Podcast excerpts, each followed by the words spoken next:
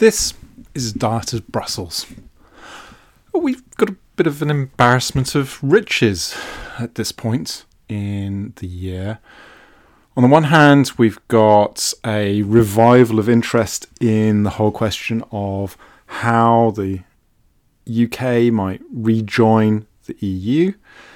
And on the other, we've got an ongoing discussion about how uh, Rishi Sunak is trying to put together a deal, more accurately, trying to sell a deal on the Northern Ireland Protocol. I've talked elsewhere about the whole question of rejoining. Um, suffice to say that I think I find that the discussion is perhaps not grounded in as much reality as you might hope for to take uh, the obvious kind of barriers to the UK just rejoining, there's the small matter of the EU and what it might feel about the UK wanting to come back in, whether it wants to go through that process and have that uh, uh, return of the famously awkward UK into uh, an EU that has managed to uh, adapt and change uh, following its withdrawal back in 2020. You've also got the question that you don't have a party that seems willing or able to put uh, rejoining high up on its list of priorities. Clearly, it's a project that requires an awful lot of political capital, that comes with a lot of fraught uh, difficulties, for not much obvious reward and recompense. We know that most people are not particularly motivated by the European issue, even if they still retain strong leave and remain identities. We know that uh, there will be people who will become uh, even more disillusioned with politics if they feel that this entire process is simply about the establishments trying to uh, overturn the will of the people, to use that dread phrase which really makes it hard to see how you ever get to an alignment of uh, the stars necessary to get the UK back in, let alone put the issue to bed. And I think that's really the big issue here is that as much as you might be able to engineer a short term arrangement of uh, factors so that uh, the UK were both willing and able and allowed to uh, become uh, a member once more, there's absolutely no guarantee uh, that uh, the UK would then settle down and would uh, not cause similar kinds of trouble come the next general election. So we'll put that to one side uh, at this stage. But I think let's talk instead about the the more pressing and problematic well no it's not more problematic it's problematic in different ways. The more problematic issue of uh, a deal on the northern ireland protocol. Here we're operating in what feels a very bizarre and yet strangely familiar circumstance namely that we've got a prime minister who's got a very small circle of uh, advisors and people in the loop trying to cut a deal with the EU on a difficult aspect, and then coming back to the UK to say, here you are, uh, we've made a deal, please accept it. Now, listeners of uh, long standing and long suffering nature will remember that this was very much the Theresa May approach back in 2017 2018 to try and present something of a fait accompli to MPs, to public opinion, to Northern Irish parties about the terms of withdrawal and basically bounce them into submission to say, we've taken care of it, we've made the necessary compromises, this is the only deal on the table, off you go. Now, uh, that didn't work for Theresa May uh, for a number of reasons. Firstly, she had compromised her authority uh, following the 2017 general election. Secondly, the closed nature of decision making meant that uh, there was, firstly, not enough account taken of particular interests, most obviously in Northern Ireland, where there was a lot of pushback uh, from various quarters, uh, particularly from the Unionists. But also, the closed nature meant that there wasn't a feeling that there was much ownership of that deal. That people saw something that they were being handed uh, and told that they would have to like it or lump it. And so it made it easier for them to feel that, well, this is nothing to do with me, so why should I accept it? The consequence of that was ultimately that Theresa May, after a series of incredibly painful uh, parliamentary debates, had to offer her own head up on a plate uh, as the price for trying to move things along, resulting in Boris Johnson becoming Prime Minister and then he making uh, well not a u-turn but making a pitch that he had recast the, de- the debate and the terms of the deal on the protocol such that this was the uh, oven ready uh, package that needed to be approved, which he uh, succeeded in doing very handily, uh, not least off the back of a uh, stunning uh, election win in December 2019. Now, none of those lessons appear to have been particularly internalized by Rishi Sunak. Sunak built on Truss's shift uh, after Johnson, namely of instead of making a, an instinctive rejection of anything to do with the Europeans and the EU, instead starting to say, well, let's start to make some constructive uh, interactions. So, uh, Truss attending the European Political Community meeting uh, in Prague uh, during her brief uh, time in office, trying to re uh, vitalize the discussions and negotiations between the Commission and the government on the Northern Ireland Protocol. So that takes that up and, by all accounts, has found a form of words that is satisfactory to both him and to the Commission. Now, it's kind of hard to know quite whether uh, how far that goes or what it contains. And we see lots of indications that there are red and green lanes for goods entering Northern Ireland, which was a, a long standing British suggestion and idea, which the Commission had uh, rejected as uh, impractical, uh, which it now seems to have given way on there seems to be some clarification, I wouldn't put it stronger than that, about where the Court of Justice can and cannot rule in matters relating to the protocol. So, making clear, I think, that uh, it only rules on the meaning of EU legislation rather than the case as a whole. Now, I've understood it. That was always the case within the protocol, and so a lot of this is about demonstrating that that uh, is the case rather than necessarily changing the terms of what there is. And then there seems to be more recently some speculation that there is uh, some latitude being shown about applying state aid uh, and other rules are within Northern Ireland following the UK government's uh, policy rather than the EU's. So th- the Commission appears to have given some significant grounds on issues. The government appears to have given significant ground to, particularly and obviously in terms of not rewriting the protocol. So, what is absolutely clear is that this is not a uh, renegotiation of the protocol text. Now, uh, we know that that's a bit of an issue for the DUP, and we'll come back to that. What's less clear is whether this is uh, a, an agreement that somehow overwrites the protocol without rewriting it. Now, that is a somewhat subtle distinction, but ultimately there is scope within the protocol to make uh, additional agreements that then uh, override and replace uh, or make ineffective parts of the protocol treaty. Now, we see various reports in the last few weeks that this is a possibility and this might be a gambit that might have been tried. But ultimately, even if that happens, uh, the EU uh, pushed for the form of the, tr- the protocol that it did for a reason.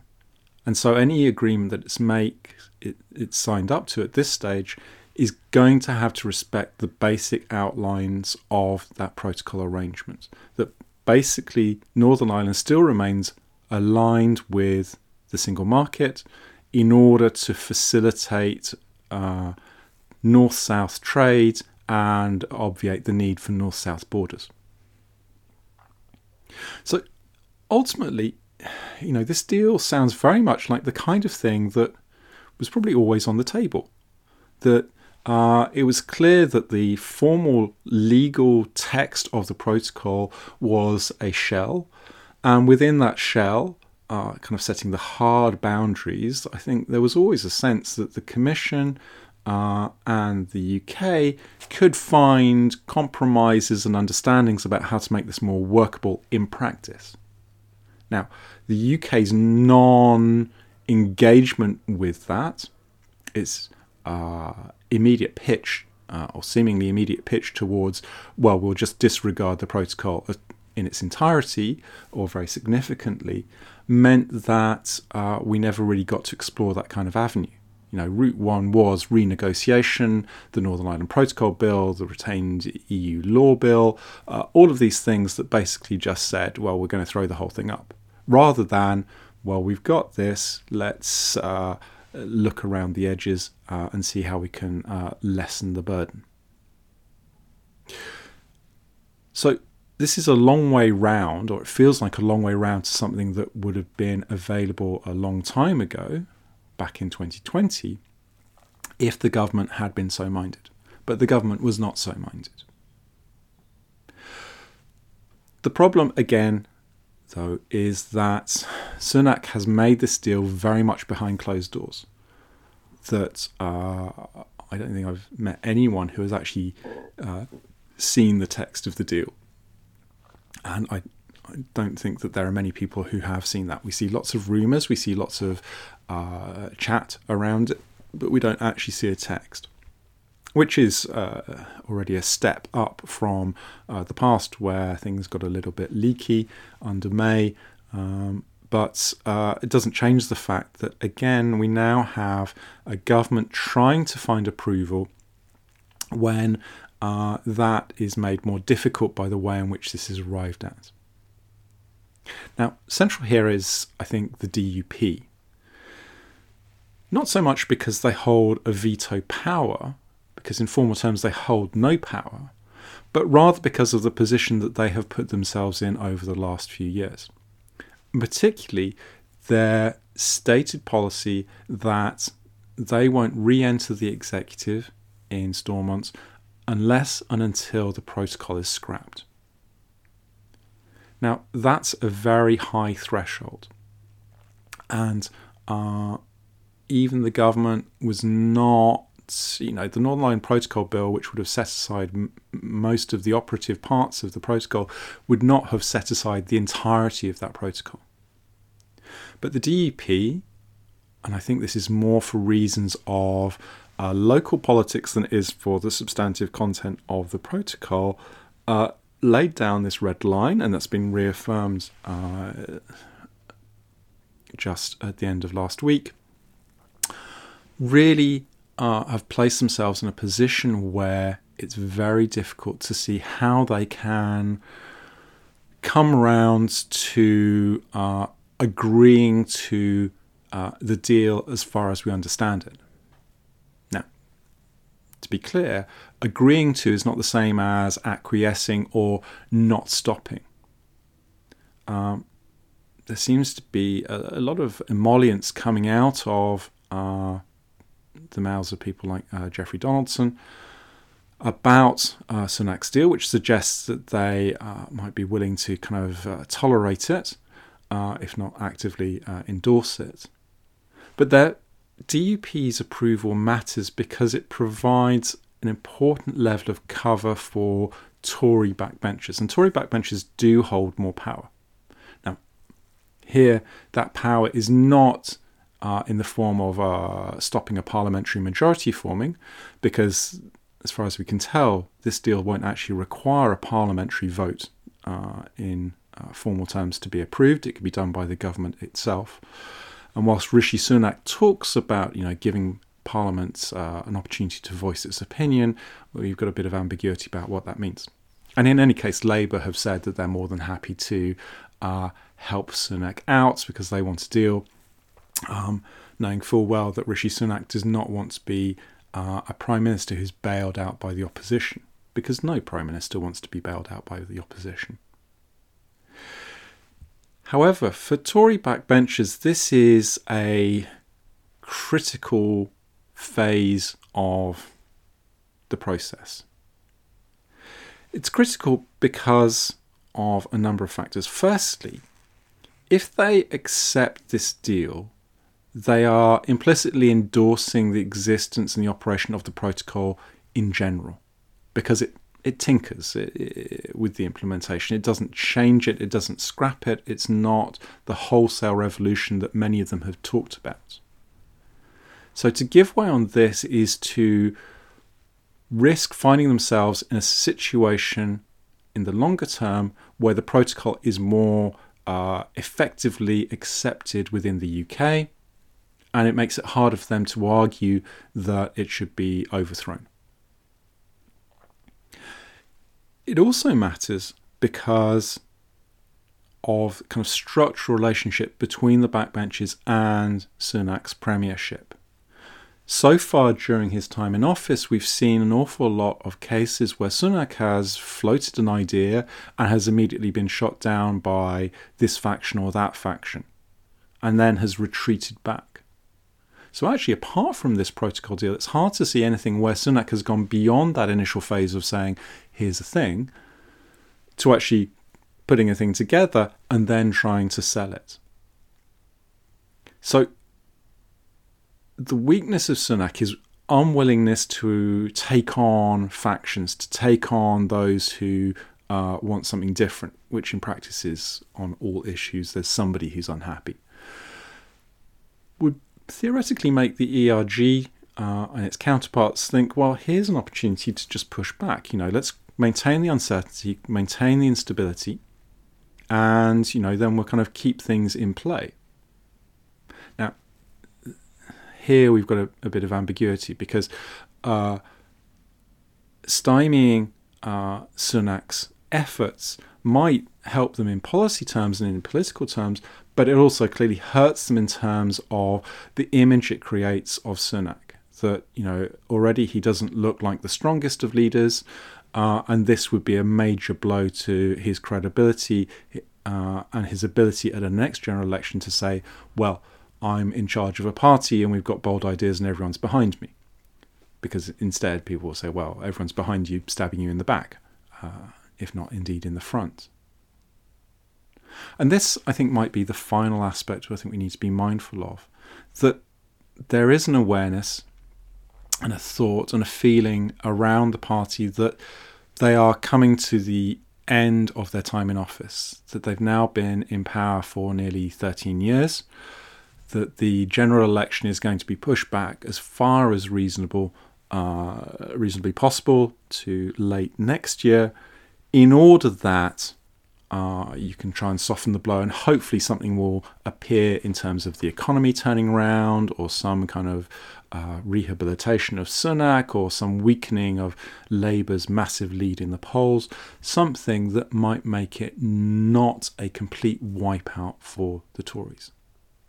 And with that in mind, I think some backbenchers are going to be motivated by the thought of, well, we should start preparing the ground for what comes next. A crushing defeat of the order that seems currently due under uh, the polling that we've seen suggests that there will be a complete clear out of most of the senior people, uh, let alone those who've lost their seats, you know, people like Dominic Raab, on his very small majority in uh, Esher, but also, you know, the senior team. That Rishi Sunak is not going to be able to hold on to power if he goes down to a, a 100, uh, 150 seat majority for Labour. So that means opportunities.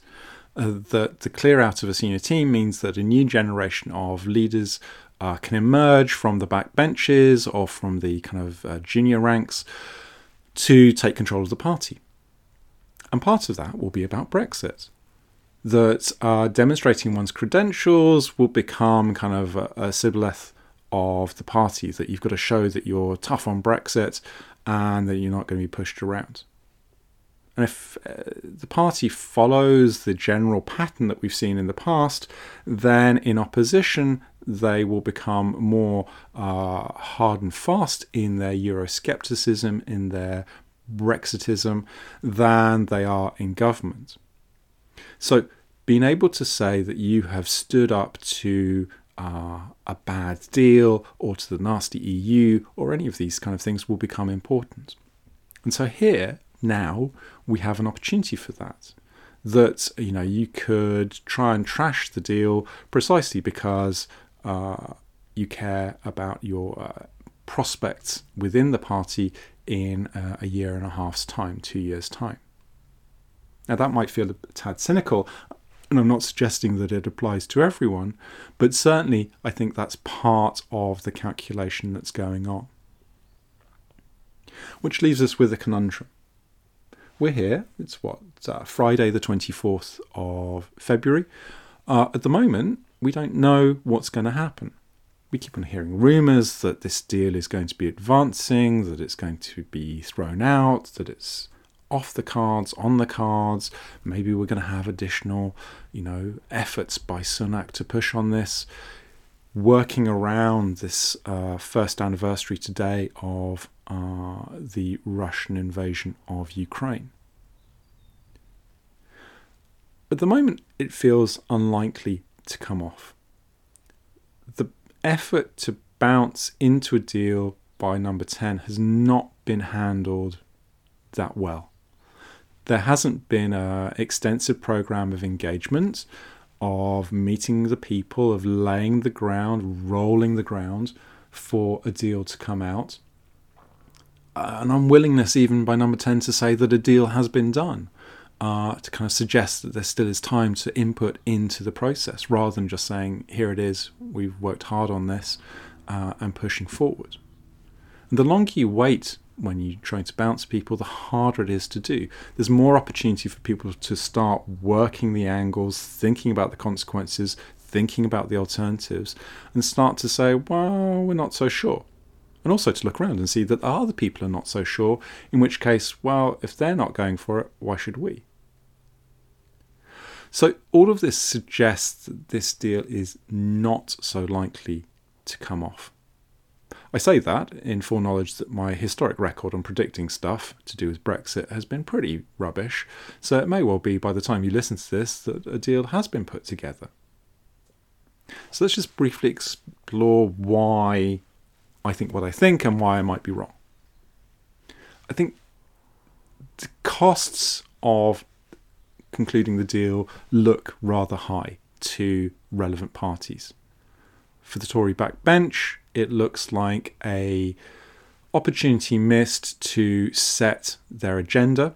It looks like an opportunity that uh, might uh, allow them to keep the protocol up in the air for a significant time through until the end of this government, in effect, which might give them another opportunity to do something which is more uh, systematic in terms of replacing uh, or wrecking it. For the DUP, agreeing or acquiescing to this deal removes one of the big barriers that they've put, or the big barrier that they've said about returning to the executive. As far as I can see, they actually seem more concerned about having to enter into an executive where Sinn Féin will be uh, filling the First Minister post rather than anything to do with the protocol. So the domestic Northern Irish politics, I think, suggests that the DUP would be more than happy to have uh, an ongoing reason why, which has nothing to do with what uh, they uh, actually are concerned about and the optics of that.